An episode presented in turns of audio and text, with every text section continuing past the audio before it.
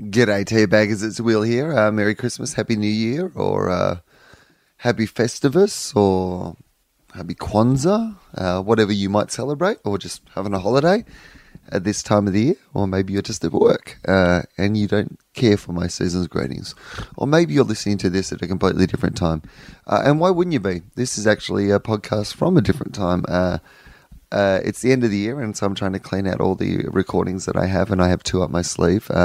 This one is with the fabulous Roisin Conaty. Make sure you check out Roisin on Twitter. Tell you her to hear on the podcast. I think she's an absolutely fantastic act. Somebody that I've always admired as a comedian, and it was really great to have this chat with her. We got to hang out really kind of one-on-one for the first time, and we get on like a house on fire, so I hope you're really going to enjoy this episode too. If you want to see me live, January 19, of course, Sydney Opera House, the final night of the Willuminati Tour. There are still tickets on sale for that, and my new tour, Free Will, is on sale in Adelaide, Brisbane and Melbourne at the moment. My other podcast, Willosophy, is back. You have to Google Willosophy with Will Anderson. We've got a new link. Don't use the old link. If you've got the old Willosophy link, it's a new link. It's called Willosophy with Will Anderson. There's a new episode with John Safran. All the old episodes are there, and then in the new year we'll have new episodes happening on that website as well, so check that out. But in the meantime, I hope you enjoy Roisin, and I hope you enjoy the Guy Branham episode that'll be coming next, and then that's all the old episodes I have up my sleeve, so plenty of brand new ones in the new year.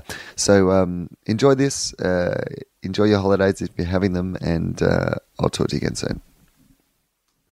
The following episode of Fofop is classified MA. It contains some coarse language, some nudity, drug references, a sex scene, time travel, terrible Batman impersonations, a Charlie Clausen, pronounced Clausen-shaped hole, and mild coarse language. Fofop advises that the program is not suitable for persons under the age of 15, and minors must be accompanied by an adult guardian or priest. This is John Deak speaking. Everyone relax. This is Fofop.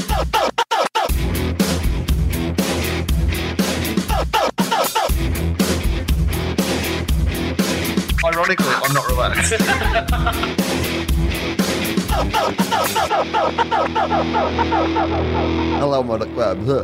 Hello, and welcome to Fofop. I'm Will Anderson, and first-time guest Charlie Corson, Roisin Conaty is here. How are you? I'm very good. How are you? It's exciting to have you here. Thank you very much for being on the podcast. Thank you for having me. I'm a big fan of yours. I think you're very funny. I think you're brilliant. Likewise. Well, I had a moment with you at a party the other night, because we've... we've met before. Yeah. But we've never really hung out that much, right? Different continents. Yeah, different continents. Yeah. Yes. And even when we're in different continents, we might be in other continents. Yeah. It's very difficult to keep track of people in this busy world. But as it turned out, we were an Australian who used to live in England's American house. That's right. And that's where we finally got to hang out a little bit. That's where it happened. Right. So, I was actually saying to Matt Kirshen, it was such a weird thing. It almost felt like a high school romance, because I wanted you to do the show, but I didn't know if I knew you well enough to be like, hey, can you come and do the show? So I was giving Matt the whole, hey, maybe you could come and do the show, and you could bring her with you, and then maybe we could do the show together. But anyway, then we talked, and now I've cut him out of it. Yeah. So. Thanks for having me. No, it's I was very pleased you asked. It's great. I'm delighted to be here. It's fun. Are you doing in America at the moment? I'm sort of on a bit of a holiday, and I'm having a few meetings, which sounds very vague, which is what they are. Yeah, vague meetings. This is the town of vague meetings. Yeah, sort of on a holiday. I was filming a sitcom over the summer and sort of this period, and Rick Mayall died in Man Down too, so that sort of got put off. So I had a bit of time, and so I went to New York for a week, and I stayed with and I hung out with lovely Maeve Higgins. Oh, nice. Yes, that was nice. And my dad's family are there, so I sort of met them for the first time in a few years, which was really interesting and fun. Okay. Well, for a few years, made that sentence not quite as interesting as I thought it was going. I thought you were going to say, and I met them for the first time. So one of them I did, I think, because my dad's sister and husband live there, and they've got a bar in Wall Street, and their son, and I'd never met their son. So I did meet one of them for the first time, because my dad died 12 years ago, so I met... I haven't seen them since then, in Ireland. So it was really nice. It was nice hanging out with them. But it was kind of and they were really cool. You know, you sort of go, I hope they're cool. Right. We're going to go for dinner. This is going to be... But they were lovely, and my cousins were lovely. So that was kind of a family reunion. That's interesting, because I imagine, when you've got family... And because, you have done a bunch of stuff that people... So if you had a family member that's doing what you do, that would be interesting to them as well. Totally. They'd be like, what's she going to be like? Totally, yeah. Like, they were sort of, and they'd seen loads of the stuff I'd done, and it was kind of weird. You know, you sort of forget over the years, like little bits and bobs, and not necessarily the things you thought they would have saw or listened to. Like they'll sort of bring up news quiz, like a radio show, and you know, like, which is great. But they're sort of, I'm like, oh, okay, and sort of, you know, yeah. So they were really sweet. Went for food. I just, I was in New York for like 8 days, and then I've been in LA, and I'm back here till Monday. So I've been hanging out. I know more people in LA, so it's always like just sort of vague, like, and your show's here, you're here, Matt Kirshen's here, there's a few others, and my agent's office are here.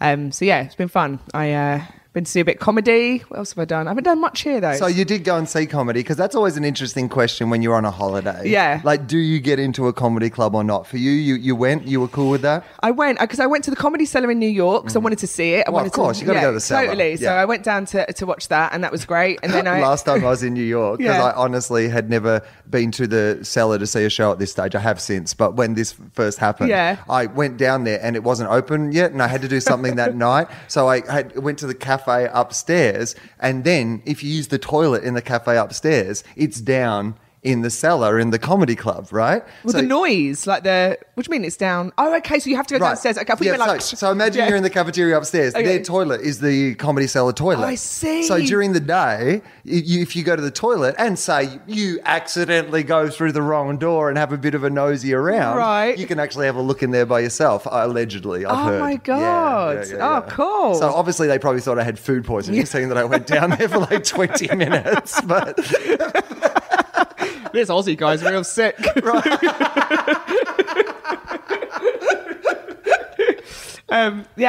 a great club, and I went, and I saw something the other night. I went to Matt Kirshen was at a gig. I don't ask me where it was. It's terrible. Okay. It was in Hollywood somewhere. That was fun. Some good acts, you know. Everyone has shorter spots here. That sort of, so you get to see a lot of comedy quite fast. Right. You know? That's definitely true. Like there's so many people like. Who have, like, I think it's really interesting for people who come from, you know, where we come from, particularly, you know, where that longer form stuff is really encouraged. Totally. Like, I mean, for you, when you went to Edinburgh, and because for people who don't know, and maybe there will be people listening to this who don't know you, like you first kind of like came to prominence when you won the Newcomer at Edinburgh, right? Yeah. What year was that? 2010. Right. And how much comedy had you done before that? I've been going a while. I've been going. I wasn't full time. Mm-hmm. I sort of been going like about 5 years on and off, 6 years, I reckon. How many years? Yeah, 5 years.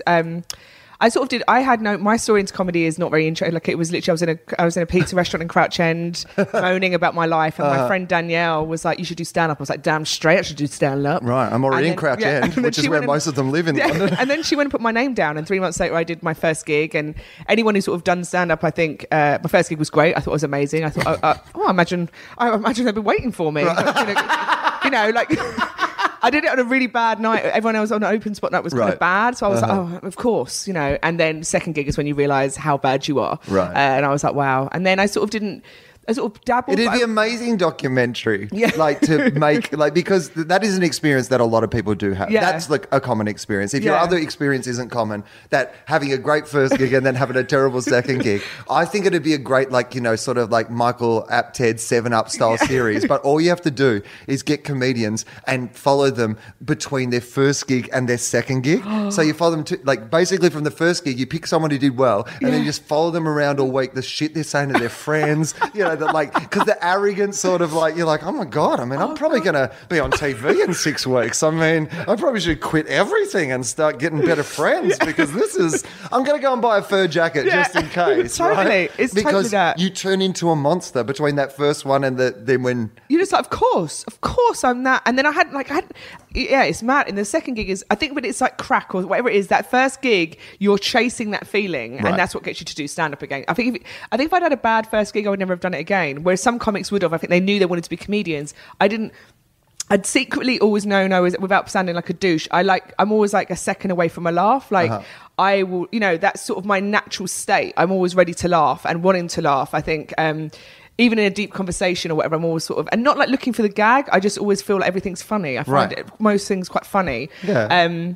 And so, I think if I'd had a bad first gig, I think I would have been like, oh, I'm never going to do it again. Where some comics were like, it's, you know, I didn't know anything about the industry. I was so comedy illiterate. I remember doing a gig about 6 months in and someone said to me, great pullback and reveal. And I was like, cool, yeah. I had no idea. I had no idea what they were talking about. If I sent you a tape of my, like, if I sent you a transcript of my, could you highlight what that is that I have done? Because that would be, I mean, I guess it's good for me to know. I had no, you know, the sort of the way, you know, I just had no, I was. I'm still not sure what that is. By the way. I'm still not sure what a pullback and reveal is. Do you know? Can you explain it to me now? Pullback and reveal. You know, if you say, "Oh, I was the sort of hackers one," is like, "Oh, I was having a wank the other day, and someone said get off the bus." It's when you give a piece of information and then you reveal a bigger piece of information. So you're like, oh, you know, sort of the teacher. Right. Like I said, "Oh, mum," you know that one. Like I was wanking on the bus is more a pull off and reveal, you know? That's a completely different one, which is the worst. Right. So if people don't like pull back and reveals, they're going to hate pull off and reveals. And the pull off and reveal joke too is one of the real memes of when people start doing comedy. Yeah. It's one of those jokes that everyone kind of thinks it's not. I don't think anyone thinks they've stolen it from anyone or anything. I think it's just one of those like basic jokes that just floats around because it's always a twist on it too. It's always like, and then they say get out of the 7-Eleven, and you're like, well, that's. I mean, the other guy was on a bus. Yeah, like, totally. I mean, that's a different bit, I suppose. And I think the thing is, when I was in a club in Kentish Town, I heard someone say the audience were being dicks, and I heard someone, the compere went, "Where did you learn to whisper? In Helicopter?" And I was like, best thing I've ever heard. Right. And I was like, this is the best. This guy's a genius. Actually, thought that.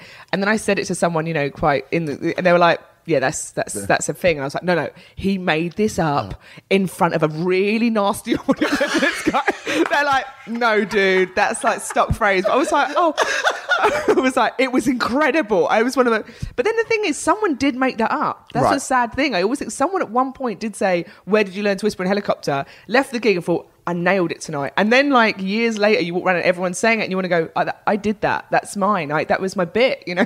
Oh, mate. It's like the first person who did, you know, when somebody comes in late, can I get you anything? A drink? A fucking watch? Like somebody did that first. Totally. Who is that person? Yeah. Also make a documentary about them. While I'm dishing out documentaries...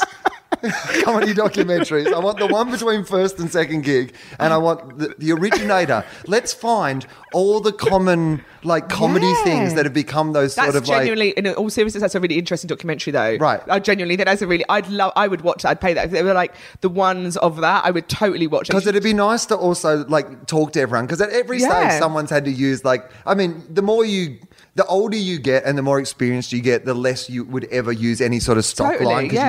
But you know, through the years, there's like you some know, great ones, and you sort of go, "This is actually a great." Gag, you know, like the where do you learn to whisper in Helicopter? Just at the time, I was like, that's so great, and I just think that's quite an interesting. Like, someone said that for the first, and I'll be interested to see if I watch it, who claims it, who can go back as far, and who was in the room, and who can be like the night and what year, because there's some point that someone you're trying to work out how it leaked, how it went round. I mean, that would okay. I would totally watch it. Well, that's good. Okay, well, I'm going to pitch. If you go to a meeting this afternoon, actually, we have the same. Oh. We have the same managers, so if you could just mention that that we've come up with like, some really good ideas. Ideas, guys. You can use all your clients. This is a brilliant thing. It's like it'll be a great project. It'll employ a lot of people. I've got no ideas, but I was at Will's house, so let me just. Oh, you're a co-producer. No, I mean, I would not have been inspired without this conversation. You've got to get in on that. You've got to claim your ground very early on these things. You don't want to be like one of these people from this documentary who are now living in poverty because they didn't claim their idea. So funny, Right. I nearly quit after my second gig. Okay, what happened? So I did first gig, you know, like you're saying, you know, had a really fantastic experience. Second gig, so some people who listen to this podcast regularly, but we might have new listeners, and it's always nice to have new listeners. Hello, if you're here. May have heard me tell this story before, but I haven't. So you have not. So it will be a completely fresh and new story with you, right? So, so I've done my first gig at the Esbjerg St Kilda 19 years ago, September 10. So a couple of weeks ago, basically, it's been 19 years since that happened. And so it went, you know, pretty well considering, like, you know, like, I mean, if you ever look back on what you talked about and whatever, you're like, I don't know how I went well. And I'm not sure that I would like to hear back a tape of the laughs because I'm not sure they would match with what I imagined that gig went like in my head. So this guy's come up to me afterwards and offered me another gig, you know, buys into your theory of like, this is going to go well. Yeah. I'm already been offered another gig. He comes up to me. He doesn't know it's my first gig. He's come up to me and said, hey, would it be cool if you came and did 10 minutes at my gig? Like, so I just done a 5, and like the gig was like I think the next Wednesday or something like that. So it wasn't a long way away, right? And my five, you know, was not probably not the tightest of fives at that stage. But five minutes at that stage are huge amounts of, they're like hours, effectively. Right. Writing a new five when you've only got five is the equivalent of writing an hour now. You're right. Like, I need a five, you know. Right. So, yeah, I did double what I had. But I was like, well, I assumed that, to be honest, like, you know, how good I'd been at that first gig. Yeah. I assumed I was probably as good as someone who had 10 minutes already, right? Yeah. So I thought, you know, that's fine. I can get this together. So I've said to the guy, that, you know, I'm happy to do the gig and, like, you know, whatever, and I've got my 10 minutes. So then I get there on the night. There's not a lot of people there. It's probably about like 15 people in the audience, you know. There's this beautiful girl behind the bar, like really pretty, like bar girl, you know. Like, I'm this young comedian. She's like, the dude who's running the gigs come up and he's going, you can get a free drink at the bar. I'm just like, this is the fucking best. Like, what have I been wasting my life doing before this? This is awesome. There's a pretty girl. Like, you know, this is great. Yeah. The host of the night was late. And so the guy who's running the gig is like, hey, would you mind hosting? You know, you don't have to host the whole night, but if you want to, like, you know, just get up at the start, maybe do the first 20 or whatever, and then, you know, like, bring on the first act and hopefully he'll be, you know, here by then and, like, you know, you can go on. But again, I should have just said no. I should have said, I would have loved to, but no. I just don't have the experience or whatever. Yeah. Like, I can't, you know, that, like, you know, I did 5 minutes in the middle of a lineup with a professional host and got some laughs, but I don't have any experience of walking out in front of 15 people and trying to host. And comparing is completely, like, hosting is completely different to doing your bit when you're doing your five, you know. Right, completely different, right? So, but I didn't say that. I said yes, because in my head I was like, I'm pretty sure I can host, right? It turns out I couldn't. No. I could not host at all. I also made a terrible mistake, which is this. In retrospect, if I had thought about it, like if I knew what I knew now. Yeah. Well, if I knew what I knew now, I just would have done some crowd work and then kind of got into some material and, you know, saw what happened. Yeah. But even if I knew what I know now about what the skills I had then, I would have just done my best five up front and hope that I got some goodwill and then see what happened after that. Yeah. But instead, because I didn't have, like, I had like this five that I'd tried. Yeah. I had five of new that I'd written for the gig, and then I had 10 minutes of space. So I thought, why don't I just mix those all together? So even the 5 minutes of good that I had was so dissipated by, like, I mean, it's like going, oh, here's a delicious sweet, but I've shoved it in dog shit. So even by the time we get to the delicious sweet, you'll be like, we had to eat so much dog shit that, like, I don't care how delightful that Cadbury Top Deck is. I am not going to. I can still taste the shit. Yeah, this might be a delightful Ferrero Rocher, but it's been in a dog turd. Oh, my God. Yeah. When I went to the bar afterwards to, like, get my other drink, the bar, like, the girl would not look me directly in the eye. Oh. Like, she served me, but she would not look me directly in the eye. Like, out of shame. Like, shame. People think they can catch it off you, I think, when you've had a gig. You ever had that? You had a gig so bad and you go, what's happening? And you go, you're not going to catch unfunny. It's fine. But, like, that look where people won't look at you or won't, and they're sort of like, you know, head down. And you're like, dude, you can look at me. Like, you know, it's fine. They're like, and especially if you have a gig backstage and no one knows you're funny, and a new gig, or like they've never seen you have a good gig, so that's their only impression of you. Like, years ago, and then you come back and they're just sort of like, can't look, and even comics, and you're like, oh, you're not going to catch unfunny. You can just be polite and just be like, that was pretty bad. You know, like, I'd prefer pretty bad than, like, she's not in the room. Avoid eye contact. She's not in the room. I mean, that is, but I agree with you. Yeah. And there's nothing worse. There's nothing worse than being really unfunny in front of, like, people who are funny for the first time. Yeah. Like, here's the thing. Like, I went and saw someone, and I won't name this person, but a brilliant comedian in Edinburgh, and someone whose show I had seen previously and thought was brilliant. That was the reason I went to see it again. It was clearly the toughest night of her run of the show, right? Yeah. But as I said to her, like, I'm a comic. Like, she did a great show. Yeah. Like, they were wrong. Yeah. They were just a shitty crowd. Totally. So afterwards, I sent her a message saying, hey, they were a shitty crowd. Like, I know, like, it was a great show. I've seen the show. It was because that's what I'd want to hear. I wouldn't want to be sitting there going, oh, no, this person saw me on, like, a shit night and now they think Because I was like... That's the beauty of comedy. When you're at a point where people know you're... Like, when you've had good gigs and stuff, and they go like... No. Like, when you come off and they were like, that was... Yeah, that was really tough. And it's a respect thing rather than going, well done, it was fine. You're like, I just... That wasn't fine. I just had... Yeah. And you go, oh, you think that's the best I can do? Yeah. When it's like, oh, no, it was good. It was fine. Yeah, like, you know, bye. And you're like, what? No, like, just be like, that was really tough, mate. Like, you know, that was, all you know, awful. But it's really interesting, like the audience I've got. I recorded all my shows last year. 2012 was my last Edinburgh on my iPhone. And so I was listening to, I did a mini tour last year. So I was like listening to the shows. And it's really interesting what you're saying about you and the crowd. There's one day, I think it's like the 16th, where I'm smashing it. Like, and to use that phrase, like, you know, I don't use it, but I was like, but it's almost weird. Like I was like, but I'm not great. It's really interesting. I'm listening, like, there's a couple of stumble over words, the timing's a bit off, but they love it. They like really, but the 18th, they're like, ah, but it's my best. And it's really, so when I was going to the talk show, I was like, which one should I listen to? And I was like, you've got to listen to the one where you're your best, not the, because I was like, that's how that joke should sound, regardless of what, you know, they were just a different audience. And I was like, but I knew on the right, it was really interesting. I was going, that joke, I stumbled in it.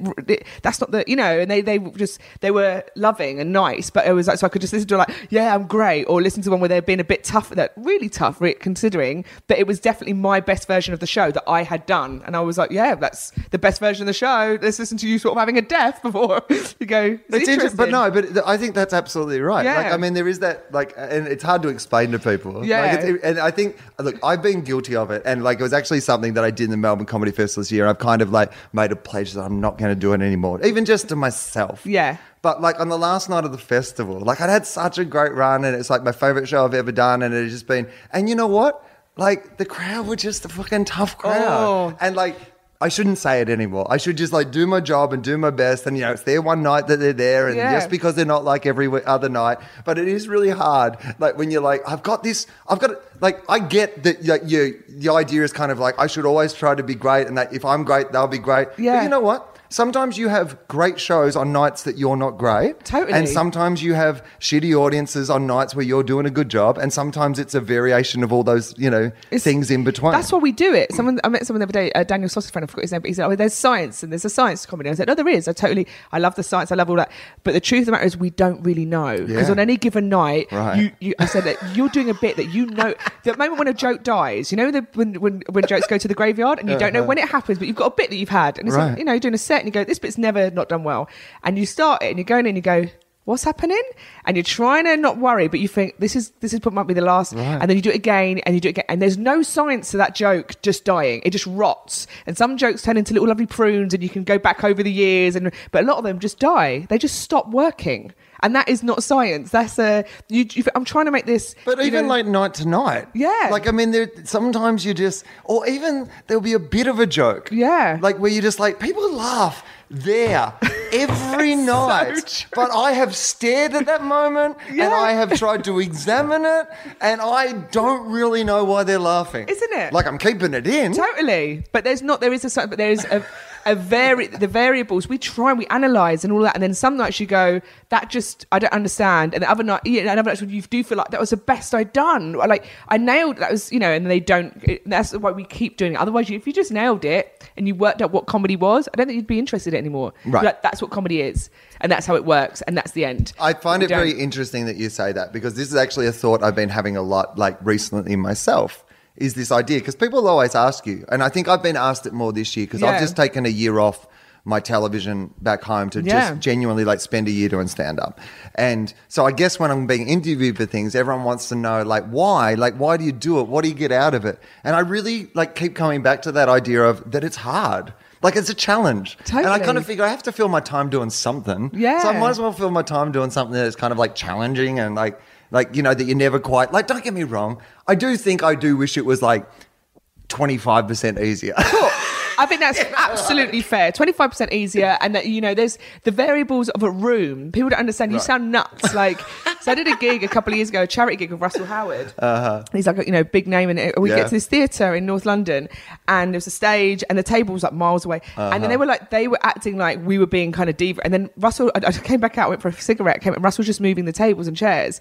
And I was like, that's someone who's done a lot of stand-up. Right. Someone's just going, I know. And they're looking, going, this is just like, be funny. But, and I was like, you've no, the variables in a room on any given night can be down to where the chairs and tables are. And when you say that to someone, they're like, yeah, but if you're funny, you're funny. Like, no, you're too far from the stage. And this is a bit where I'm meant to sound like I'm talking and having a chat with you, and now I'm shouting it. Like, it's sort of a really interesting. I mean, like, in general, like any sort of cabaret seating at all in comedy venues. I'm like, because here's what I don't want. Anyone with their back to me or their side to me or with, like, you know, food, to be honest, either. Like, they should just be concentrating, because, like, so much of it is about, like, you've got to have heard the thing. You can't just catch every – it's not an episode of fucking Law and Order. You can't walk in and out of the room and expect to be keeping up. No. Like, it doesn't have an advert where we come back and say previously on, you know, it's sort of – yeah, it's not like MasterChef, where most of the show is just made up of them reiterating what happened before the break on MasterChef. Totally. It's smoke and mirrors. And and even then, sometimes, and every time you think you know what room works and you're going to a room, go, it's not going to work tonight, and it does. And you go, and now I've got to change that theory because this room shouldn't work. And for some reason, you have a gig that works in a room that shouldn't work. And then you're trying to work out why that. I'm constantly reevaluating. And that's what I think I love about comedy and stand-up and what I find funny, because I always think, I like this kind of comedy. And I like this kind of... And then I watch something that I would previously say, it's not really my bag. Mm-hmm. And I watch a version of it and I go, that's just blown my mind. And I don't... You know, that's funny. And so I'm constantly... Do you have something recently that you can name that, like, is, like, something that you've come newly to that, like, you know, surprised you or you didn't think that you would be into that you really like? Clowning. I've really got... Like, to people doing... I think Dr. Brown was amazing. Okay. But there's been a few others, and sort of physical, old school, like, stuff that when it's done badly infuriates me. Sure. Like, actually... And that's what I find the risk so incredible. Because I go... Because this could be terrible. Yeah. But comedy is the one thing that people get angry about. They get they get if you're not funny, people are livid. Yeah. They don't just be like, oh, that wasn't very funny. Like, you know, like, this is you know, you see on Twitter, you're like, wow, people are. And I, the only time I feel like it's like physical comedy, when it's done badly, I'm sort of like, what's going? How is this? But when it's done well, I can't. It blows my mind that I'm belly laughing at something that I don't really understand. I don't know. I don't do, and I just trying to work out, why is this funny? Why is this funny? This man just looking at us and tiptoeing around the stage. It shouldn't be. What is that? Like, and it drives me, because, you know, with a joke, you've got something to study. Whereas when it's watching someone do something quite physical, I'm like, what? What's happening? Why am I in hysterics? You know, I actually I felt that about Sam Simmons' show in Edinburgh. Like, I enjoyed seeing that show so much. A, because it's a really good show. Yeah. B, because it's a great show for a comedian like me to see in a festival, because I don't know if you're like me, but if I go and see stand-up, like, a lot of time it feels like, because you're like, even though you're not trying to do it, like, your brain's still kind of working out what they're doing and where they're going and how it's kind of structured, and it's just kind of doing that, and you can almost feel a bit exhausted. Yeah. But, like, I loved Sam's show, and if you'd stopped me, like, at any time for about 3/4 of it and said to me, why are you laughing? I'm not sure I could have 100% explained to you, other than it was just really funny. And that's a beautiful thing. And I think even with, even with stand-up, when when you watch two stand-ups, and one who you like, one who you love, and one who you're like meh about, and sometimes if they're doing straight stand-up, you know, like, kind of, and they could be on the same topics, you know, if you did their set list and you work, and it's really interesting going, why them and not them? Why have I just been like, no, and this person, I'm like, they're the greatest, and someone else, you know, it's really interesting sort of work. I find that so scary, that you're like, what makes someone love a stand-up and laugh at a stand-up, and when someone else has got similar bits, and then you just go, no, you know, kind of that charisma thing, like, someone could be so watchable. I've watched a stand-up recently, I'm not gonna name names, obviously, but he's very good, but like, his jokes, listen, you know, whatever, but watchable. I was like, I could watch him all night. I didn't once feel like I'm exhausted, whereas normally, you know, an hour, at the end of an hour, I'm always like, yep, and that is the perfect amount of time.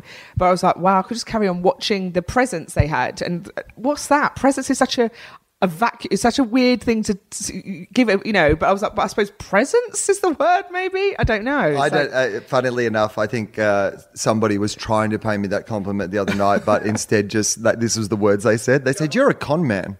And I was like, what? And they said, like, your act, you just get up there and you just con everybody into liking you for an hour. And I was like, I mean, I guess. That's what everyone does, though. Right, isn't that? That's part of it. It's... I mean, I think we're grift. I've always thought that comics are a little bit like, you know, like, do you ever see that movie Rounders with Matt Damon? Yeah. Like, it's always just like, you know, we're in town. Where's the game? Yeah. It's all the same people. Yeah. We play each other all the same time. You know, that one night you might have a good night and someone else might not. But we're all professional card players. Totally, totally. I think it's that's such a great thing, a great analogy for it. I think it's everyone has their nights where they're, you know, you're king of the world, and everyone has their nights where they're like, oh my God, I'm the worst thing that's ever happened to comedy. You know, and that is the worst feeling as well. It doesn't go with time. Did you see any of Miss America the other night? Did you happen to catch any of the Miss America? No. The only reason I bring it up is they have a. I didn't see the first half of the show. I should have entered. I forgot to enter this year. You have to be American. Oh, right. But once you get all your paperwork done. So and racist. Next year. Well, they have a talent section. Oh right. And no one's done stand up at Miss America.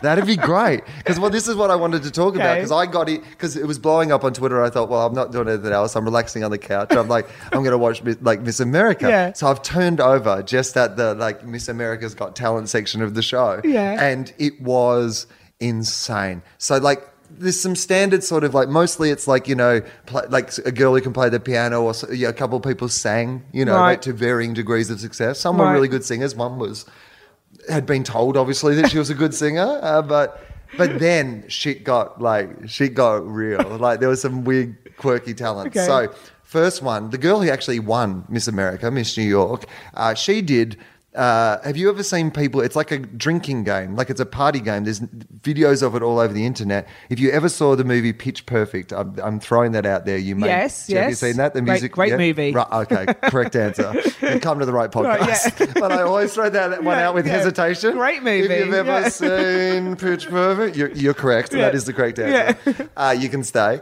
Anna Kendrick, call me if you're listening. No. She's not listening. I think it's a fantastic movie. But she does this little thing in there with the red cup. You know, when she does the audition thing for the thing and she sings and she uses the red cup to do percussion as she sings along. So Miss New York, obviously a big fan of the movie Pitch Perfect, thought I'm going to get around that. I'm going to do my version. You know, I'm going to do my version of the cup game. So there's people playing the piano. There's people singing these big songs. And then Miss New York comes out and sits on the side of the stage with a red cup, her drinking cup, and sings Pharrell, like Happy by Pharrell, like using the cup. It was terrible. It was like one of the worst things. Oh, my God. Like, oh, my God. It was terrible. That's so bad. But nothing compared to my favourite act of the entire night. Can't remember which state she was from, unfortunately. Right. But she did a ventriloquist act. She was a ventriloquist. She wasn't good, right? Oh, well, she was perky. And it was very much she got her and the doll sang supercalifragilisticexpialidocious together, which is hard to do as a. And you couldn't see her mouth moving. No, well, I mean, not heaps. Nina Conti has made me love ventriloquism. Like that was the reason I thought of it. I thought it was that perfect example of like when you see someone do something like that wonderfully. Yeah, exactly. She's just made. She's also. I mean, I'm obsessed with Nina Conti. I think she's like an old school star. When you're backstage with Nina Conti, I just stare at her like you're just a star. Like she's like. I don't know, she's just so graceful and beautiful and talented and brilliant, and her documentary is amazing. You know, I sound but like I know Nina Wells, but I'm freaking her out. But yeah, I just think she's not listening either. Weirdly enough, all the puppets listen. They're big fans of the show. Monkey's like, Nina, there is a podcast. This is another thing they argue about. It's like gotta be honest with you, I had him on the podcast. He was hopeless without her. Like, I mean, she is the real. I've had his video aloof, which is not around. Really, really. Just seriously. I was like, come on, man. Like, it's a party. That'd be amazing. But I thought, well, like stand-up, that's a talent. Like, so if you did enter Miss America, like, I would love, come imagine that. It's Miss America night. And then, like, you know. And our next contestant, and someone just comes out and does. It'd be amazing if someone did do like a really good stand-up. So because rather than those talent shows, I mean, I hate beauty competitions and stuff like that. But I mean, someone to do 5 minutes of like real like feminism-laden stand-up. It'd be incredible. You'd be like, what is happening? You know, it'd be brilliant for the show. Like, and then, I mean, if anyone, you know, if I was a stand-up in this country and I sort of looked like that, I'd probably do it and just see if I could do the 5 minutes. They'd edit it out. They would never get on. They just put a cup in front of your hand where the mic is. So you'd gone through all of that humiliation and your stand-up doesn't even make it on telly. Yeah, and it just be that supercalifragilisticexpialidocious. Yeah, that's interesting to me. Would you ever come and live here if you had some job or something to do here? Like, what do you think of America? I think it's great. I would. I think I'd like to for a bit. LA this week is a heat wave, and it is. Oh, I'm really struggling, man. It's like I run from Uber to my apartment. It's like 110. It was 150. Last podcast I done, we were in your lovely apartment. It's air conditioned. We did. I did a podcast a few days ago, and it was like 109. And I was just like, I'm dying here. Wow. Like it was. This is Bikram podcasting. Yeah. It's very LA. It's a cleanse. It's a Big Ram podcast. That's like it's a very big thing in LA. This is the only way we get the truth. Yeah. Yeah. So I've but yeah, it's, you know, it's really especially with Uber in LA, I can't drive. So anyway, without advertising, but like that saved me. Otherwise, if you come to LA and you can't drive, you sort of got no business in LA. You know, right. You know, you're not near any. The tubes will have like 3 stops or whatever. It's like. But yeah, I would totally. I think I'd like. It's exciting. New York was great as well. The energy in New York is just It feels. It's really hard to have a new memory in New York though, because it feels like everywhere is like in a film. So everywhere you go. This is not my. To find a place that is just for your brain to go like. Oh, remember us there? You're like, oh, Ghostbusters. Right. Your brain's going. We've got this place stored already, like as a memory. That's where Slimer comes. You're like, no, I want it to be in my brain. It's almost though. Like it is that amazing thing where I think that you like it feels so familiar. Yeah, I think that's why you just do walk around. And you go, oh, this is fine. Oh, I've seen this. I know where I can wander down the village. I know where shit is. Yeah, but it's really interesting. I think the taxi drivers being like the soul of a city, I got a taxi from the airport to the city, and then the guy was like, greatest city on earth, and talked, great. And every cab I got was sort of like, I'm a New Yorker, greatest city on earth. Comparatively to London, when somebody's getting a black cab and they're like, oh, everything's going to rack and ruin, this bloody da-da-da. And I just think that shows you the mindset. So I was like, no taxi driver would talk like that in London. No one would say this is the best shit in the world. It would I think they'd explode if they said that. Whereas in London, they're sort of like, nah, it's not what, this is all bloody rubbish. This is all the EU. This is all that's what you get. Whereas in New York, it's like, this is amazing. Welcome to New York. That is an interesting thing in perspective though. How do you go with that personally? Because over here, that sort of self-deprecating thing is not really like what's done here. No, I was we were at Tim's the other night, and that guy there who was in high school, we were chatting, and Matt Kirshen introduced me to him. He was like one of Tim's friends, and Matt was like, "This is Roisin. She's one of my favourite comics, brilliant comics. She's very used a lot of adjectives." It has got, and then I went, "I'm like mediocre at best," and he said the best thing, and he went, "How boringly but painfully English of you." And I was like, yeah. And it was just like, yeah, that's exactly. And he was like, yeah, don't, that sort of. And I was like, oh, God, it's almost, they just feel like they don't find it endearing. It's sort of like, why would you say that about yourself? It's kind of, you could always see like, why would you say that about yourself? That's weird. I remember being lectured quite early on when I first started going to meetings and stuff here, because you'll be self-deprecating. That's the way that we talk, right? And you will play that sort of thing down a little bit. And somebody just actually said to me afterwards, they said, hey, everyone here, exaggerates about 20% on how good they already are. So if you are self-deprecating, people just think you're shit. Yeah. They believe you when you say, oh, no, I'm not that big a deal. And they're like, oh, okay, we were actually looking for someone who was. Not that big a deal. Right, self-confessed. Yeah. Self-confessed, not a big deal. Yeah, I find that, and obviously the thing is, I haven't met anyone who's been openly I haven't met anyone in the sort of way I'm so great, but they are very forthright in what their strengths are. But I haven't been offended by it. I thought I would. I thought I'd be like, oh, God, because especially in comedy, round everyone's sort of if you come across like that at all, you're like, you're out. Right. If you're around the table, I'm so comics is kind of a small fraternity really, and if you sort of go, I'm the best, or I'm so good, and this is it. Immediately people just it just goes against being a comedian. You're sort of we're not meant to think we're amazing on that level. Kind of. Yeah. Also, yeah. Firstly, you're not meant to think you're amazing on that level. Yeah. I mean, absolutely right. Yeah. Secondly, the last thing you want to do around a group of people whose job is to find people's faults, or to find faults in things and pick things apart or wherever, is say to people, I'm perfect. Yeah. I challenge you to come up with, I tell you what, the list will come together pretty quick. Totally. And also I think it's a sign of self. The thing is, comedy is like self-awareness, isn't it? Like it's about it's awareness, and so like so I think that old bit when people come on stage and they say, "I know you're thinking I look like this" or whatever, and people do that bit. It's just to prove to the audience I'm aware of that, and I'm showing you that I'm aware of that. You don't you have no more awareness of me than I have. That's just you can see the science behind that. And so someone around the table who speaks like that, you think I don't think you're a good comic because you're not aware of the of that you're making us go. I don't think this is not cool. What you're saying isn't cool, and it's making me a bit like.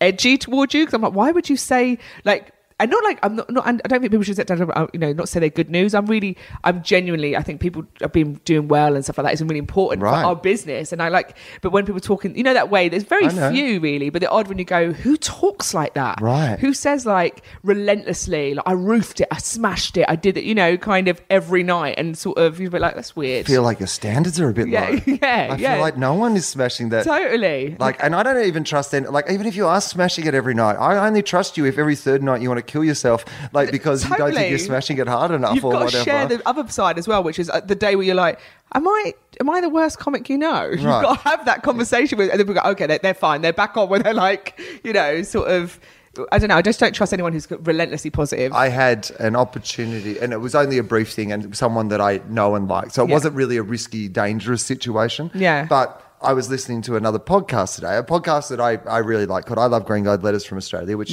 you probably are not familiar with, but it's a great little Australian podcast, and I really enjoy it. And but there was a guest on and they read out letters from, so there's in The Age newspaper, which you'd be familiar with in Melbourne, right? They have a TV lift out guide called The Green Guide. Right. And essentially it's this famous Melbourne page of like people complaining about television shows and having debates about things like how you pronounce kilometre or kilometre. Like it's honestly the most pointless, mindless. It's kind of like internet comments by old people before the internet, you know? Right, yeah. Like people complaining that the bill wasn't on at the right time or like just pedantic, and they're never really that positive. No. And so this podcast's really funny. So like, and often he'll have people on that, like I mentioned in the letters, and it's fun to be able to like respond to these, like, you know, people having a go at you or whatever. So I'm just listening to it, and out of the blue, wonderful young Australian comedian called Tom Ballard. I don't know if you've ever come across Tom, and you might have missed him in your travels, but he's brilliant. Yeah, and he's just got a TV show at home called Reality Check, and it's going well, but there's been some mixed debate in the letters, like there always is. So the letter had said, I think Tom Ballard has taken a Will Anderson pill. And then in that moment, I realised I'm now listening in because they're doing a live podcast in front of an audience and my name has come up on a panel of comedians. Like, so suddenly I'm literally at that point where I'm like, okay, I'm about to be made fun of in some way. Yeah. Like, what is it? Like, cause what is it going to be? Yeah, do you know what I mean? Like, what is the angle? They're going to, what are they going to? And there's part of you that, like, there was part of me that almost turned it off. That it was almost, I'm not even sure I want to hear what people say when they're making fun of me. Yeah. Oh, God. Because I know, by the way, like, in that situation, go for the fucking joke. Yeah. You're in a live room and a name comes up. Like, go for the joke, right? As it turned out, it was fine. Like, as I said, it was someone I knew and, like, it wasn't probably a, like, you know. But it was funny to hear what someone's impression of me would, like, sound like. Because, like, I mean, Tom made some joke about taking my pills at a music festival and then turned into pretending to be me, which was, like, basically his only impression was, my hips hurt, smoke weed every day. And I was like, okay, well, that's like, of all the things that you could have said, I'm fine with that. Yeah. But there was that moment. Oh, it's terrifying. We sort of go, it's terrifying when you think, what are they going to, your impression what on. What will it be? Yeah, totally. I'm terrible. I'm a pedophile. What? Hang on, what? Don't stay in the room with him. Like, what? Hang on, what? Oh, God, yeah, that thing where you, I think, especially to be called anything that you're not aware of, you know, sometimes we're like, that bit where she goes like that, and like, what? What do I do when I'm on stage? You know, that thing, you go, and I always worry that it's something like a silly thing that you've not noticed, but everyone finds funny. And everyone's been talking about for years. Yeah, they're like, oh, God, when she does that, at the end of, or whatever, and you go, I don't do that, and then you watch all your stuff. When I first did stand-up, I used to say people a lot, and I never knew. As in like, hey, hey people, like I was like, so people, I was like, all right, how you doing, people, or something. Like, it's a very, very first year. And one day my sister went to meet my sister. I just see my sister in the audience. She'd get her inhaler out when I was on stage, and I was like, what's that? She was like, you can't, please, I can't watch you say people anymore. And I was like, people? She's like, you say people like 30 times during a set. It's killing me. It's killing me for no reason. You just keep saying people, people. Like, as a punctuation, you right. know, like I was like, oh, people, and I didn't realize I had no idea. And I like record, you need to record your sets. That's like every time you say people, I'm like, what's she doing? She's got like people Tourette's. Right? Yeah, had somebody bet her before the gig that she can't say people 40 times. Yeah. Is this like an art piece? Exactly. Ladies and gentlemen, is mine. That's my one that. We've all got them. We've all got them, and I think sometimes you don't want to get too so self-aware that you can't talk. Like I say. In conversation, because I'm quite Cockney, I'm from North London, but like if I'm talking, you know, properly, I'll say three. But sometimes in the rhythm of my speaking, I'll say, oh, there's three of us. And any awareness of me in the moment of talking can ruin my set. Right. And so I write far more articulately than I talk. So I always, when I write stuff, I just have to just let it go and then let the words find themselves again. But if I become too aware of my, you know, then the time everything goes. It's like, this is what I do. And some of the sentences, I don't finish sentences. Like when I listen to my stand-up, I was like, oh, that's why that bitch got shorter. You just don't finish sentences. Yeah. That's fine. That's sort of, but if you try and be what you're not, it can ruin you as well. You know, you can be like, I need to sound like that and that clean and that sort of slick. Then I think it can be like, say I think because I'm relaxed. And my sister's like, why do you say think on stage? Like, people are watching. My mum, she says it as well. But I was like, right. Because I say it in real life and on stage, I don't want to be like. So I'm thinking about it. It just right. But then you're not you. No, you want to be in your. You don't want to be. But you have moments where I'm like, oh god, I have to keep doing this thing. Or I keep saying like, you know, sort of. I say quite a lot as a sentence. Sort of. Yeah, you got it. And it move on. And my sister's like, sort of what? You know, yeah. So, where are you going? Yeah, yeah. Oh man, I have so many. Like, I mean, people listen to this podcast. Know them and have mentioned them. Yeah, totally. I say totally a lot. Literally out of we all do that. What has? Why? How did that happen though? Like because I understand. Like I mean, I know the meaning of literally. Yeah, I understand when I'm misusing it, but for whatever reason, it's still. It's gone into the lexicon. It's one of the things that we use, and it's really hard. It's really easy to be judgmental about some, like phrases and words that come in, but when they're in the. You know, they come into we use what's available to us and some go literally. And it's a real, a time saver. Right. And on stage, you're always looking for time savers. So you don't go like, honestly, it was as if this was really happening. And you say literally, so you just say that. Right. I'm going to use that word as a cut out 5 sentences. And so you can see how it sort of, but it is, we all try then not to use it. And then you sort of like, I genuinely said, don't say genuinely either. Yeah. You know, there's so many that you go, of course, you know, like it's, you're not in court, you know, like, you know, I genuinely said. How much would you swear on stage? I don't swear that often on stage. I swear when the gig's going badly, I've noticed. Right, so more sweary the worse it's going? Yeah, sometimes, yeah. I'm very sort of in mixed minds about it recently because I swear, I've got a couple of jokes that have a swear in them and I think that adds to the joke and I think that's fine. But sometimes, I don't know, I think it can make sort of better stuff appear maybe not as well thought out, you know, and you go, it is well thought out. The swear was in it. But then I also, so I've got the two minds of going, oh, do I want to appear, how you want to appear or what, you know, the joke works. So it's a bit weird. I don't swear all the time, but occasionally using it as punctuation is the worst. Yeah. I'll be like, oh, the fucking thing. Don't be disturbed by that. I have a housemate for the week. It's not some random, it's like, this is getting weird. Well, hey. That's Lindsay over there. Hi, so, Lindsay. Yeah. Yeah. I've got an ice machine. I've got a freezer in my house. Yeah, I'm doing well. Yeah, well done. Look at you. Yeah. Oh, we've all got shit going on, mate. I also have a freezer in my house. An ice machine. High five. Aren't we both doing well? Yeah, I didn't know the ice machine. Let's boast about that in comedy. We'll sit around a table next time that we're around going, oh, guys, I know we've all got stuff going on, but we both have ice machines. I didn't know there was an ice machine. So I was like, every time I went to bed for the last 2 nights, I was like, what? is that noise? Oh. And I'd get up, I was like, doing security checks, going round. And then I was just like, dum, dum, dum, dum, and I was like, something terrible's happening in this house. And it was just my little freezer making ice. Yeah, it was really scary. Wow. But it seems weird that it's, no, it shouldn't be making ice when you're not using ice, though, right? Mine's not like yours. Yours is like a two-door American fridge. Mine's like a, like a fridge freezer. So it's just like the top fridge freezer that you get in England. Yeah. You know, sort of. And then in it, it's just like a tray of ice with this like, little chute that just goes into it, and the ice is overflowing. It's just making ice all the time. It's like, well, I'm nailing this. Yeah. Wait, have you seen how hot it is outside? Yeah.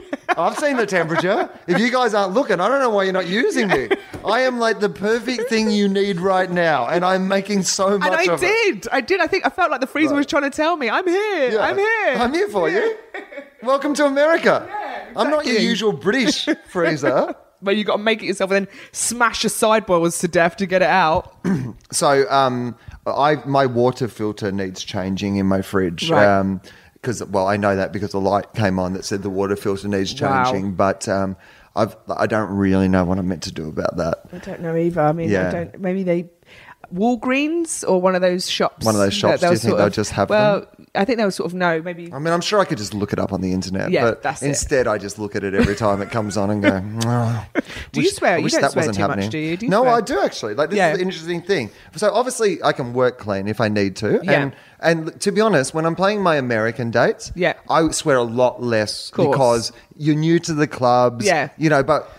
when I'm playing my big theatre shows and whatever, I do find that I swear a lot just because if I relax, I naturally do swear a lot. So it's one of those things where I there is part of me that subscribes to what you were saying before, that sometimes I think that when you're doing something that is constructed and clever and whatever, that people miss that because you're swearing. Yes. But at the same time, I think that sometimes people are willing to go with something that's clever and interesting that they wouldn't have ordinarily gone with because you chucked in a few swears and they don't. Some good swears that make, like a good, at the right time, a good sort of is it's language. It's just language, and I don't like editing anything out that's in real life if on stage. I go, if I was to think this of someone, if someone annoyed me in real life and I thought, and that's a good, and then I think on stage I go, and I just thought he was a real idiot. Yeah. You're like, well, that's not what you thought, is it? You know what I mean? You thought, and that's a funny sentence. What you thought, which was like this, da-da-da-da, it's a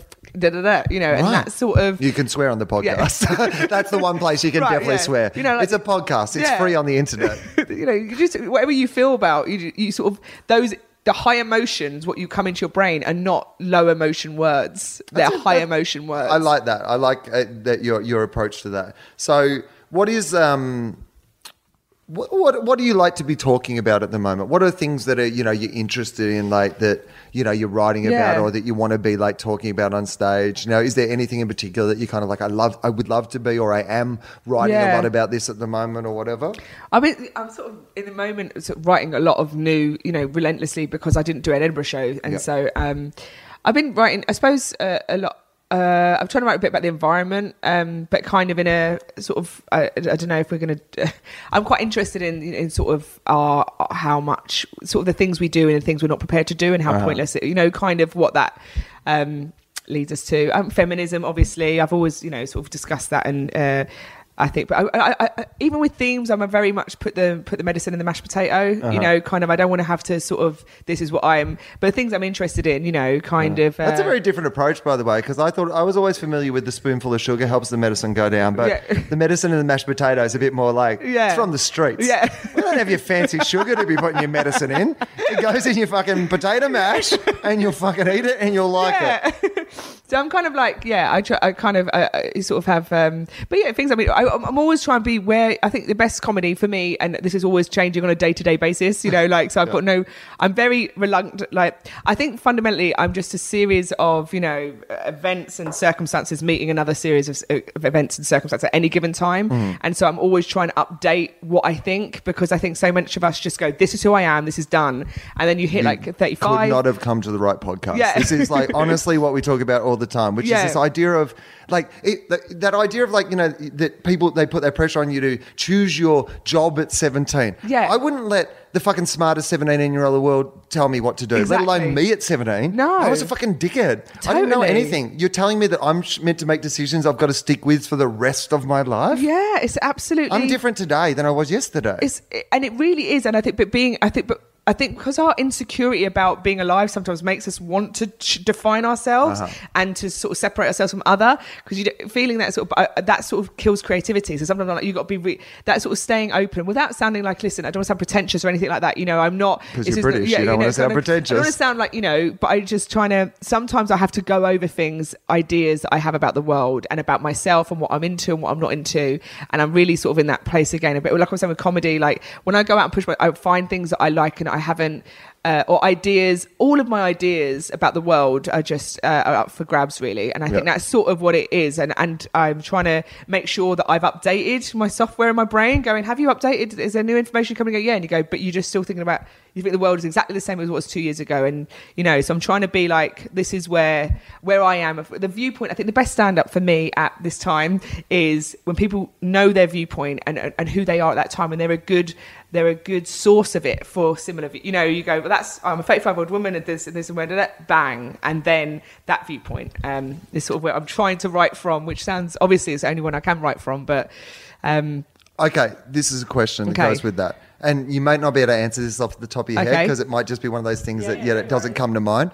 But do you have an example of something? Is there something that you can remember kind of changing your mind about? Like, you know, where you're kind of like, oh, you know, I really used to kind of think this, or I wasn't aware of this, and now I kind of like have really changed my mind. Is there anything major? Is there anything that, well, not that major, but like, you know, enough that you can kind of go. I mean, so much about, I mean, love is one of the things I think changes everyone, you know, kind of anytime you fall in love or come out of love, what you think, what that is and how it continues in different forms and shapes is always a thing. So, you know, you think it's either this or nothing.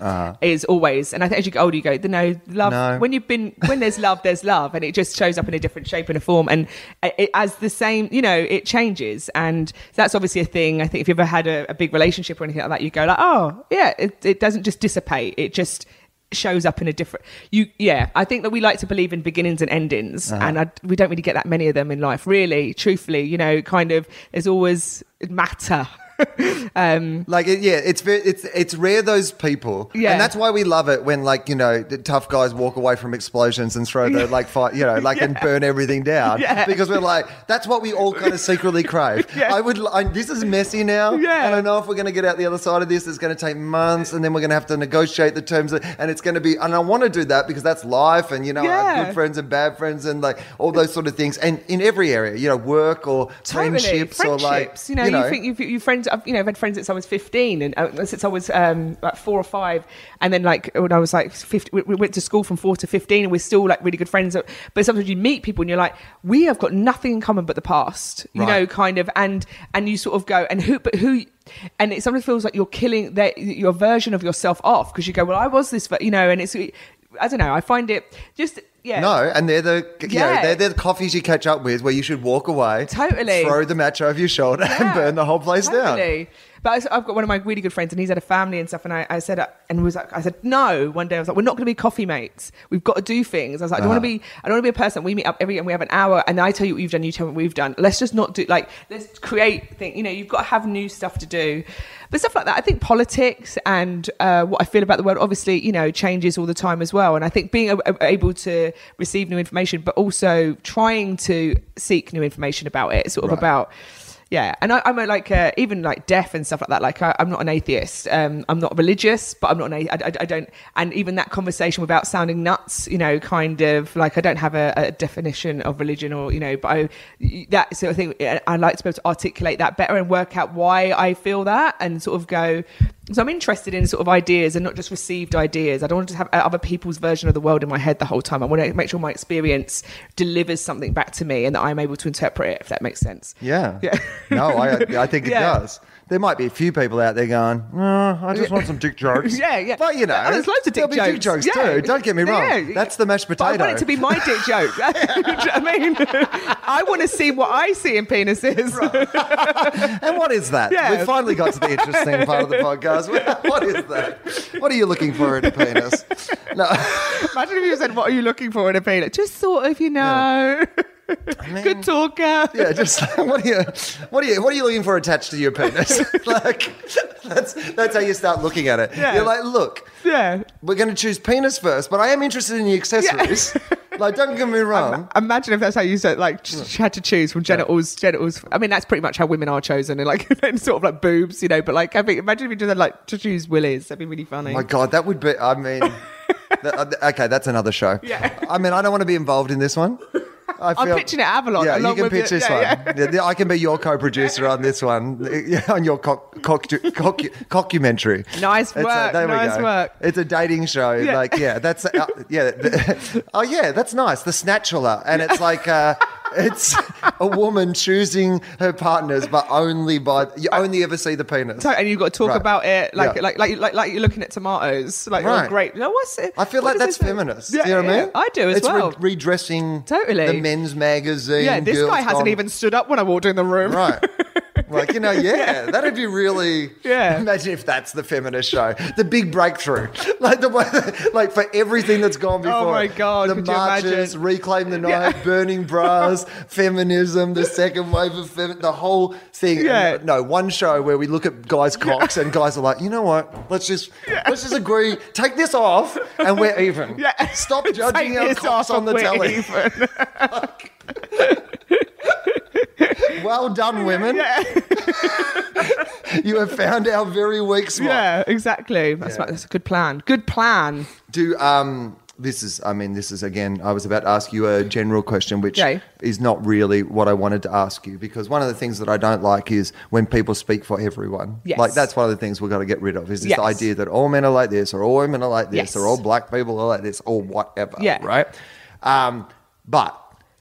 how many conversations in your life would you have had with your female friends about a man's penis? Like, I mean, you know, have you ever, like, had a conversation describing your partner's genitals to your personal friends? Is that like, I mean, because, you know, your Sex and the City model, like, and that's what I imagine your life is mostly like. Yeah, definitely, totally. Right. Yeah. Like, that is, you know, that was the kind of implication that girls are sitting around talking about, you know. I think we share more in a different... It's not like, I mean, like I say, I can't speak for all girls, but I think I think women, you know, we speak an extra 10,000 words a day. That's sort of... is that right? Yeah. And so I think there's just a natural...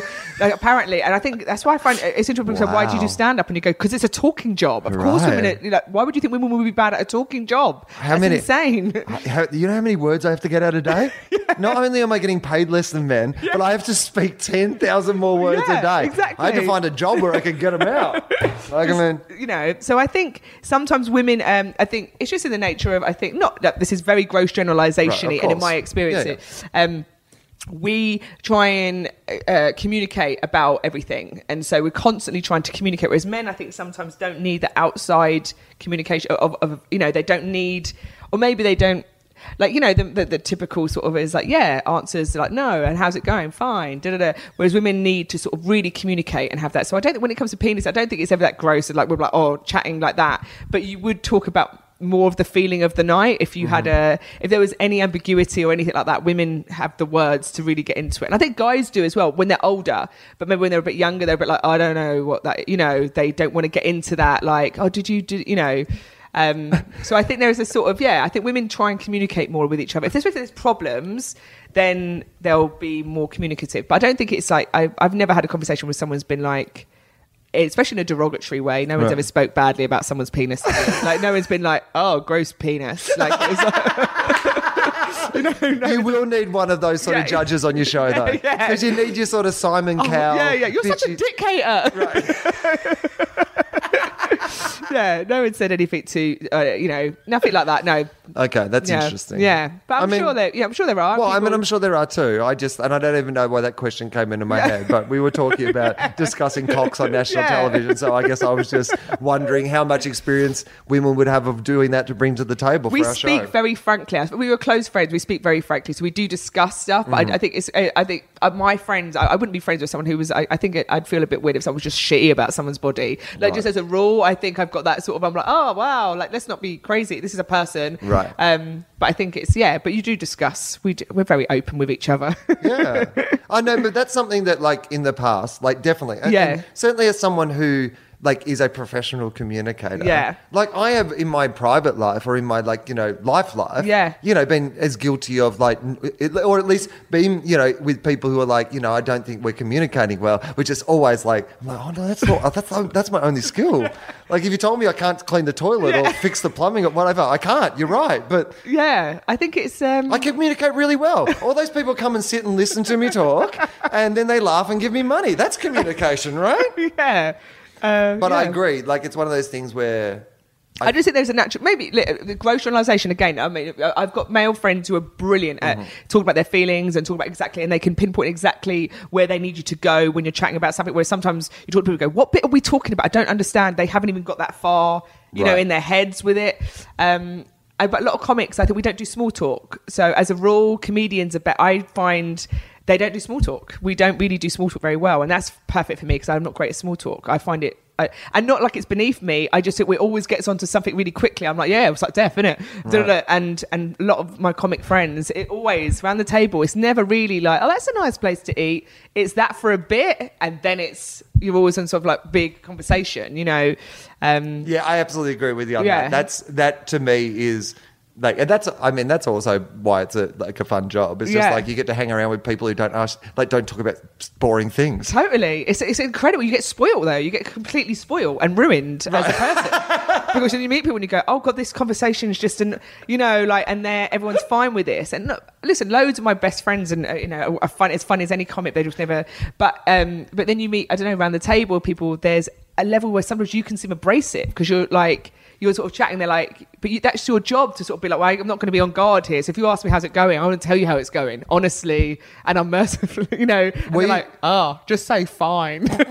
Yeah. This is for your other friends. Yeah. We don't need this. Yeah. Yeah, one of the greatest moments I ever had in my life, and one of the greatest conversations I ever had in my life was we got stuck in the snow on the way back from Vegas, right? So it was middle. Yeah, well, so it was the last boys trip. It was our version of like The Hangover. It was four Australian comedians, myself, Justin Hamilton, Limo and Tom Gleeson, and we decided to like have this thing and I was driving back here to LA. I was the only one who could drive, so I was driving, you know, the next day. It took us 14 hours, 5 miles in 5 hours at one stage through the snow because in the middle of the desert in the winter it gets deathly cold and it snows, right? So my God. It was terrible because we'd had a reasonable couple of days as well. So. A reasonable couple of days. It is a great sentence. We'd had a reasonable couple of days. We had a reasonable Vegas. So I was sitting in the car and like, you know, it's driving me kind of crazy because I'm the only one who can drive and I've been so long. And the only thing that stopped me from going crazy was we got to the point where we'd run out of like things to talk about. Yeah. And somebody, I can't remember who it was, brought up the topic and they said, now seriously, and you have to put your case seriously and explore this. If you had to kill one of our friends, who is it and why? Like we spent the next 2 hours debating and discussing, like with love, you know, but literally like who we'd murder, why'd we do it, like. And I tried to explain that to a friend of mine who wasn't in comedy, and they just stared at me like. But it's a great, it's a genuine put your brain outside of its comfort zone, put who you are outside of its, you know, that whole thing like, oh, I don't steal, but you've never been poor, then you wouldn't steal. Right. But that's what comedy sometimes, it makes you go like, oh, but if I was this person, how would I feel about that? And then I think that's a great, I love those conversations where you're like, oh, wow, this is a great conversation. Like, oh, who would, you know, that's a really good one. That's a really good one. No, I do enjoy that though. Yeah, it's fun to have but anyway, speaking of conversations, yeah, okay, we should finish up in a bit because you've got a meeting and stuff. I've got a meeting, one of my vague meetings. Well, no, you've got a list of things to picture them, don't... This is a big meeting. And the only reason I wanted to get you there on time is I feel like this is like our big break. So, but I might not release this podcast at least until we've signed a few. Exactly. Like, I mean, I don't want anybody nicking it. Right. Nicking old, what was the cock one called? What was it? I can't remember, but there'll be heaps. Yeah. We'll have... A cockumentary. Oh, a cockumentary. That's fine. Yeah, I know. We can do a lot of these things. It'll be fun. Tell me what else is going on in your world for the rest of the year. What happens after now? I go home and then I am filming Man Down, the series 2, at some point in November. And I mean, I was speaking to our agent today about this. I think it's in November. I think it's in the autumn to the Can people who are not in the... Where can people find that? Where can... it's on 4OD. The first series is on 4OD, and the second series, I think it's still on 4OD, which is only in England. Can people like get it on iTunes or anything, or is it available on the internet? It's on the I think you can get DVDs of that. DVD? Yeah, sure. That's a technology to be around for another couple of years. My blaps you can watch on YouTube, which is a kind of funny word. I made these blaps last year. Channel 4's word blap. It's like 5 minute. These 5 minute episodes. Blap means. What does blap mean? Blap means sounds the noise. Kind of... the noise a penis makes slapping your face. That's Channel 4. What? Yeah. Hang on. What? Yeah. No, hang on. Just run me. So okay, well maybe it is, but hang on. Were yours specifically blaps, or are they blaps for everyone? Blaps for everyone. They commissioned blaps. Like you get to do like online content, you know. So we did. So Claudia Doherty done some. I done some. Oh, are those Welcome to England or whatever it's called? That's her one. Yeah, and then I did one called Onwards and Onwards, which got made into a pilot. The pilot's only on 4OD, but it's, so if you're in England, you can watch 4OD, which I'm really proud of. It's called Game Face, but the blaps which they were based on is still on YouTube. And there's like 1, 2, and 3, which is Onwards and Onwards, Lone Wolf, something else, and something else. It's like so you can watch those if you fancy. I mean, I fancy watching them, but I don't fancy watching something called blap now that I know what blap is. I had to tell my mum. I was like, they're blaps. She's like, what's blaps? And she went to Google. It's like, don't Google blaps. Don't Google it. Let me give you a version. Let me try and convince you that my career is better than that. Right, that I'm doing an online porn thing or something. Yeah, on the internet. Yeah, exactly. That's right. I'm making these short films for the internet called blaps. No, it's totally illegitimate. So yeah, I did that, and then I'm just gigging and stuff in London. You know, nothing. Where can people, like, if there are people who are listening to this podcast for the first time and they're like, I want to come and like, you know, I want to like find out more about you. Are you like Twitter, Facebook? I'm on Twitter. My name is, my spelling is Roisin Conaty on Twitter and Facebook. And I've got a web page which I sort of hate, but you can have a look at it. Okay, everybody hates their web page. Yeah, it's just so gross. But yeah, I've got a web page and I will update that. But Twitter is probably better for me if I'm going to be doing lots of new material gigs. I'm meant to be going on that sort of little tour in next year. But I'll be doing loads of club gigs. I'm just sort of doing loads of new and stuff. So I'm quite excited about, because I didn't do Edinburgh this year, so. And last year I was filming Man Down, but this year I didn't do anything in August, and I felt a bit like I'd been kept a year back at school because we were meant to be filming, and so I'm a bit like stand-up ready at the moment, and I'm writing some stuff. So. Oh, what about Australia? Is there any plans to come back to Australia? I'd love to come back to Australia. I'd love to. I had so much fun in Australia. I don't know, obviously because this Man Down goes into March next year. So maybe not next year, the year after. But I might come and do a few gigs, but I'm not doing the festivals, I don't think, which I really love. Melbourne Festival's incredible, and I did Roadshow. Did you do Roadshow? Yeah, yeah. Where did you go on the Comedy Festival Roadshow? I'm so Bendigo. Caloundra. Caloundra. Yeah, that's good. That's good. Okay, what's the one? It's a city, Brisbane, which is great. Oh my god, I'm so bad with them. Where'd you play in Brisbane? At the Powerhouse? Yes. Okay. Which is incredible. Yeah, it's lovely. Nice. Yeah. Caloundra had the best pizza I've ever had in the entire world. Right. Yeah. Take that, Italy. Yeah. I mean, literally. And America, the two places famous for pizza. It was easy. You were in New York last week. Yeah, and I stand by it. Right. I stand by it. Wholeheartedly stand by it. I'm telling you, it was easily the best. I genuinely had like a game-changing moment. Do you know what the name of the place was? Wherever we did quite a big theatre there because there was 2 shows a day, and it was like, around the corner from the theatre. Right. But it was like I ate it. I was like, no, you're just really hungry. That's what this is. Yeah. And then a couple of days later, I went, you just go and test that pizza again. Right. That's what I tell myself most. I'm just doing another test. I'm going to test. This is science. I mean, you've got to have. You've got to taste a pizza like twice. At least twice. You can't like. I mean, you've got to at least peer review something, right? You've got to get someone else to taste the pizza as well. And I did. Brought it all in, and everyone was like, this is incredible. Yeah. And it was one of my best pizzas. So I've always got I've got a lot of love in my heart for Caloundra. I love it. Also, I love the fact that, like, you know, you two in Australia. Oh, my God. There's this really nice pizza shop. Like, never underestimate the power of pizza when you're a long way from home. And I loved it. It was great. I did it. I really enjoyed it. So very like America, the sort of the wide open spaces and stuff, you can see that sort of there is a positivity there that isn't. I think England, we will hit water at some point if we drive straight from the south to the, you know, you can drive for 10 hours at 11-12 hours, you'll hit water. If you so much as move like to the left or the right, you'll hit water in 5. Right. You know, kind of. Right. And that thinking is, you know, kind of physical environment affects you. Whereas Australia, you go, yeah, I can see there's a lot like it's similar to America in that it's like there's just open road, and that's really, I don't know, when you were driving across it, I felt felt really like, wow, everything's possible. And this, you know, it just, yeah, it was a really, I really loved it. It's I saw a lot of dead kangaroos, which no one warned you about. They're like stupid. Like, there's roads that no cars are down and they've been hit by cars. And I'm like, there's not a car near here. Like, how many? So I saw like 10 dead kangaroos before I saw a live one. That's like, I mean, that's probably something we should tell people. Yeah. Because people come over thinking like, oh, kangaroos. And you're going to see way more dead ones before you see a live one. It's like, if you're going to meet a person, you need to go through the morgue first and then you'll meet Jim. That's what it's like. Like, I was like, by the time I met Jim, I was like, oh God, just thank God he's alive. You know, like, but I also was really worried for him. I was like, out of the road. So upset on the way here today. In my Uber, I ran over 5 bald eagles. I mean, it was amazing. Oh, yeah. Yeah, but they're, yeah, out. I mean, well, that's the thing. People either come to the cities and expect they'll see kangaroos, which of course you won't, because they're wild animals. Yeah. Or they go out in the country and they're like, hang on, why are they all being hit by cars and being shot by farmers? Yeah. This seems like some crazy world you live in. Insane. I loved it. I think the people are really nice, and I thought Melbourne was an amazing city. It really is brilliant. That festival's amazing. It's incredible. And the comedy, you don't see...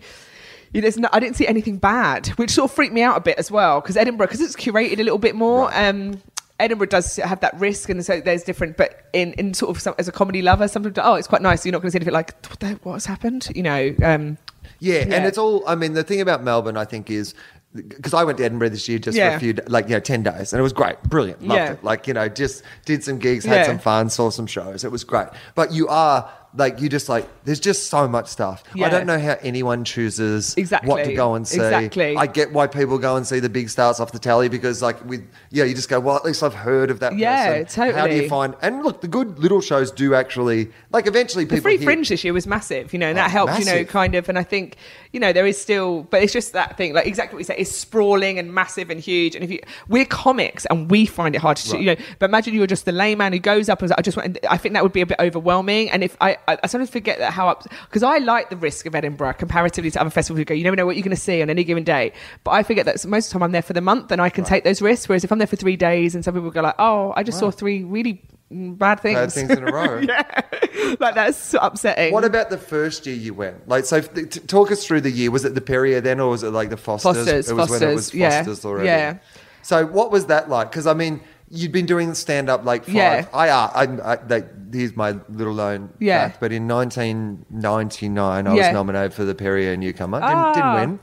Nomination that counts. Yeah, nomination that counts. It is. That's what you get on the back. You get on the cards. Right.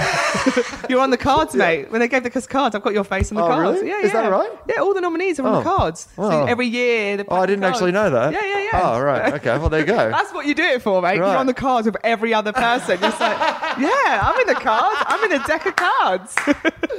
But talk me through like what that experience was like, because it was your first show going there. Yeah. Like, were people coming at the start? Like, did people know you or anything, or were like, it was, I think was comics knew me. I think I had a sort of, you know, I was having a couple of good years sort of gigging wise, kind of, you know, like, you know, on form, you know, sort of which is what people sometimes don't talk enough about in comedy, is form and not on form, and not good or bad. You just go form and not form, and they just happen sometimes. Oh, it's like, I mean, sports, like, it's like you look at, there can be a guy who's like brilliant, like, you know, and he's training the same and blah, blah, blah, and just, you know, on the day, it just doesn't quite... Totally. It's like, it's so weird. So I was doing like a 50-seater and I was quite proud of the show. I'd worked quite hard, but I didn't want to know anything about press or anything about numbers. So I had a very insular Edinburgh. I've got a thing in Edinburgh. I don't talk about reviews in Edinburgh. It's a rule, and I make people stick to it as well.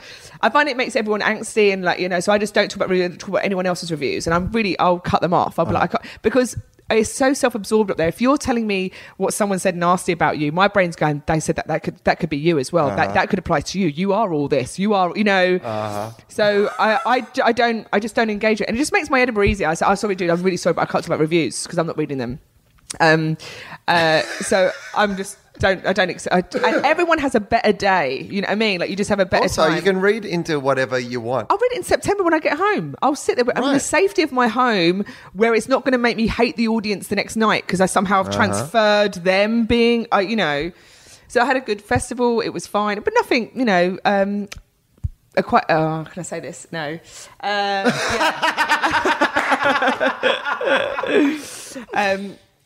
A quite famous PR lady asked me to do Edinburgh with her. I don't know if I can do this, actually. I'll cut this bit out. That's I'll tell you after. Okay. Anyway, so Edinburgh was it. It was great. And I didn't, and so I did, but I didn't, I genuinely didn't know anything about reviews or anything like that. And then, so I didn't know that they were ever in for nomination. The judges were in. Right. You didn't know if people were coming. So yeah. I was in bed at like 4 o'clock in the afternoon. And so no one had been in contact with me, and then so my agent was at my house because my phone was off because I'd like made a point. I was like, I don't want to know anything about the dates or anything. I really. Oh yeah, so you didn't even know like it was necessarily the day like, that it was going to. No, and not like, and I'm not. I don't want to make out like I'm this innocent. Like I don't care about anything like that. But I was. I think I was so nervous, and because I've been going quite a while, and I felt like I just need to get through this month. I just felt like get through this month, and then have an overview of what you want to do with your life, you know. Yeah. But don't. I'm very sensitive to it, like we all are. But I think I get very. I still get stage fright really bad. Oh, really? Yeah, I can still get really. Okay. People are quite shocked. They're like. But Carl Donnelly once said, "You nearly asked Nika Burns what she did for a living." So she was like, I was just like, oh, and then something happened. So I didn't know who anyone was. And then at 4 o'clock and my agent was outside my door and he was like, you know, buzzing. I was like, what's the problem? And he was like, why is your phone dead? You've been nominated. So that was like, the nominations is the nicest bit. You know, winning is great, but that nomination is a real, like it was a, you know, it's a kind of, oh my God, you know, right. Someone said it's good. Out of like, out of all this mess. Yeah. Not only someone said it was good, but a series of people came and saw it and managed to agree that it was good. Totally, yeah. It's like, you sort of go, so it's a really nice, I really enjoyed it. And then when I won, I genuinely didn't think I was going to win. And so I sort of went out the night before and got fucking hammered, like so drunk. Then I went to Kitson's show in the morning and then I show up at the thing and then I was like, I get there and there's someone said something to me that made me think like, what? And I'm holding this like, massive bottle of Lucozade. Because the night before I was like, this is my last night a winner, I'm the nominee, but tomorrow I'm out, you know. Right. And then I won and I was just like, my head, I just look like a thumb. I'm so boo swollen. My head and neck are just like, because I was out till like 5. I'd been to Kitson's show. But yeah, it was great. It was nice. You know, it was a very, they're arbitrary. You either believe they're arbitrary or they're not. And no show can be deserving of it. I hate that word. And you go, well, there's so many shows on any given night. And sometimes it comes together and it's your day and sometimes it's not. I think if you stop believing that I deserved it, that's ruling out 590 shows in Edinburgh that they... you know, might not have seen on their best night. I saw in Edinburgh this year, just to make that very point. I've seen Justin Hamilton's show. He was over in Edinburgh doing a show. Yeah. And you won't even believe this when I tell you this, but I've seen that show. And I saw like a bunch of really good shows. All the shows I went and saw in Edinburgh were shows that were getting like 4 or 5 star. I had an amazing, really, I went to see amazing shows this year in Edinburgh, His show was easily as good as like the top 10 or 20% of those shows. Like easily. Yeah. Like by anyone who saw it. Yeah. He did not get a review during the festival. I mean, that's insane. Not even got a review. Like for a show that if people had seen it would have like ranked it in their top like shows. Like I mean, so you have to have that. Otherwise, you buy into some sort of. You just have to. I mean, the year I got nominated, there was other shows like Nick Helm didn't get nominated for Newcomer. He did his first show, you know, kind of. And like, I just think there's a million of those at any given time. So if you get it, enjoy the afternoon. I'm really good friends with Sarah Pascoe and James and everyone who's nominated, Liam Williams. But Sarah texted and I was like, just enjoy your afternoon. No matter, it's silly. I was like, it's a great day for all the days in Edinburgh when you sold 9 and you're sitting there and you feel like the world, you know, and everyone has those days. You feel like, what am I doing? Like, what the fuck am I doing here? Enjoy it. For those that you have half hours in this business, every half hour, whether it be Edinburgh or a nice thing, and enjoy them because they're just half hours. And you just go, it's fine. They're silly and arbitrary, but enjoy them. They're a thing that for the time when it was really bad. Have a nice afternoon. You know, that's a nice note for us to finish on. This was like that was American of us. We finished this with a moral. Yeah. We've wrapped it up. We've had a hugging moment at the end. I like it. Thank you so much for doing the podcast. Thanks so much for having me, my love.